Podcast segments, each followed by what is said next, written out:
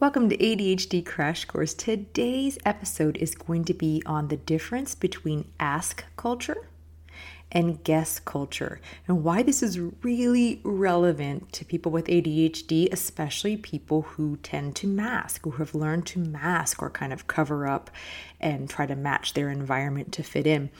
I don't remember when I first heard these terms, but I was so interested in it because I grew up in a very extreme environment of one of these. And it really can be enlightening when you think of people growing up in a different culture this way. Now, let me jump in and describe this. So, ask culture is when you're in a setting where if you want something or need something, you can directly ask for it. You don't hint around. You don't hope that somebody notices and grants you this thing. Ask for it. And it's okay if people tell you no. Ask culture is very much more what you would think of as like a direct, maybe even depending on your perspective, even a pushy kind of culture. Like if I want to borrow your car, I'm just going to ask to borrow your car. I'm not going to drop hints about how I don't have the ride. I'm not going to ask what you're doing next week. I'm just going to ask, hey, can I use your car? In guess culture, you kind of guess what somebody needs. And if you're asking for something in guess culture, you're going to do it with a lot of hints, with a lot of suggestions. You're not going to go right out and ask somebody something. You want them to be able to offer it to you. It's too direct to ask them directly for things. So if you're in guess culture and it's it's kind of frowned on that you're going to ask directly for something, asking to borrow a car might seem pushy or presumptuous or downright rude. Whereas in ask culture, you know, clear is kind. And the person, if it feels totally off the wall to them that you're asking, is just going to say no without that same pressure of kind of keeping everybody happy. You're going to ask for what you need, you're going to be told yes or no, and you're going to move on. Now, the family culture that I grew up in was very much guess culture. You were not going to ask for things directly. You were going to kind of feel out if people were willing or comfortable to do something in all, in all kinds of ways. So, you, in those kind of settings, you're looking for signals from people. You're kind of trying to um, intuit whether your request is going to be received, and you're not going to ask this directly. And so, when I describe these things, you can imagine, and, and, you probably can see in your own life, how confusing and how much miscommunication there is when somebody's coming from one culture to another. I remember when Clint and I were not married very long, and I had an acquaintance, and she asked me if I would ask Clint to move her in her apartment, and I did not know her very well and we had just moved and paid a mover because we just were getting older and didn't want to deal with our backs and all of that.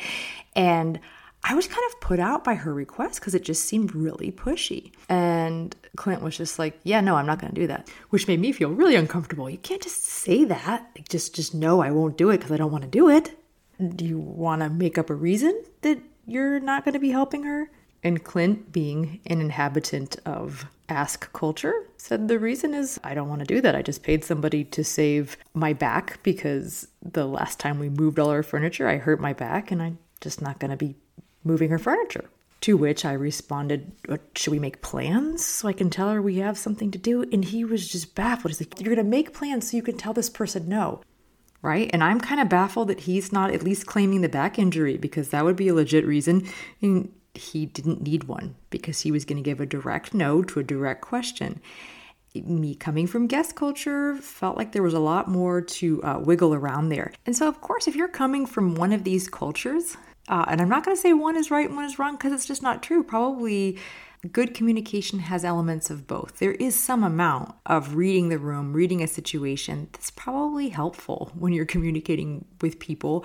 And clear communication can save us a ton of headache and heartache. Now, you can see no matter what culture that you grow up in or what culture you're comfortable in in terms of guess and ask culture, there's a lot to navigate when you recognize that people grow up with different expectations here. And that applies to everyone. But how does ADHD make this even more complicated? Or how could it make it more complicated? Let's assume that you are someone with ADHD and you are from ask culture and you are interacting with people who are from guess culture. This can be difficult because of inattention. You might be missing some feedback, some social cues that let them know something went off the rails. And I think no matter what, if you're somebody who comes from this directness and expects this directness, it's always complicated to navigate guess culture a situation where you have to kind of hint around things that that's not you're familiar with. But people with ADHD might have an additional kind of wrinkle here and that they're not even getting the feedback at times that something did go wrong, something was taken wrong. Now, let's say that you are someone with ADHD and you are going from guess culture to a more direct ask culture environment. I work with a lot of people who mask, who work very hard to kind of match the vibe, match the expectation, match their environment. And this takes a lot of effort, a lot of energy. Um, but it's one of the ways they've coped and managed, oftentimes not being diagnosed earlier or not really having a lot of support earlier. They've kind of learned this masking. So often people who, who do mask, who, who lean towards that, are going to have a harder time asking for things directly. They're going to have a harder time saying no directly.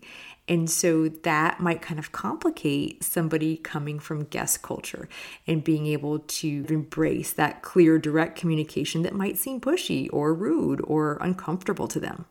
Like I mentioned before, I don't really think that there's a right and wrong here. If you come from or feel more comfortable in a kind of extreme version of one of these two, extremely guess culture, extremely ask culture, it's probably helpful to think about the opposing approach and and integrate that in some of your communication or at least be aware of it. I know for me personally, I've had to make a really concentrated effort to be more direct in my communication, to ask for things more directly, to answer clearly. And there's a learning curve there too like there have been times that I think that I'm being very clear and I'm still not. I had uh, Clint look over an email that I thought was you know, very direct, but maybe bordering on rude. So just wanted someone else to put eyes on it. And he read it and said, You know, it's definitely not rude, but I also have no idea what you're saying. I don't know, maybe we need a translator that is somewhere between guess and ask culture to help us communicate. So, notice this week, notice when you talk to people, notice when you communicate where you fall. Are you an ask culture person? Are you a guess culture person? Or somewhere in between?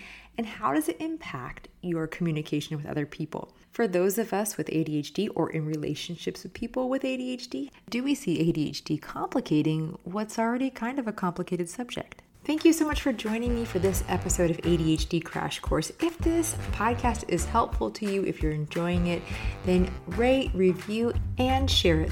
When you do any of those things, it helps me to be able to keep publishing it, to keep creating episodes. So appreciate your help. I appreciate your support, and I will see you next time.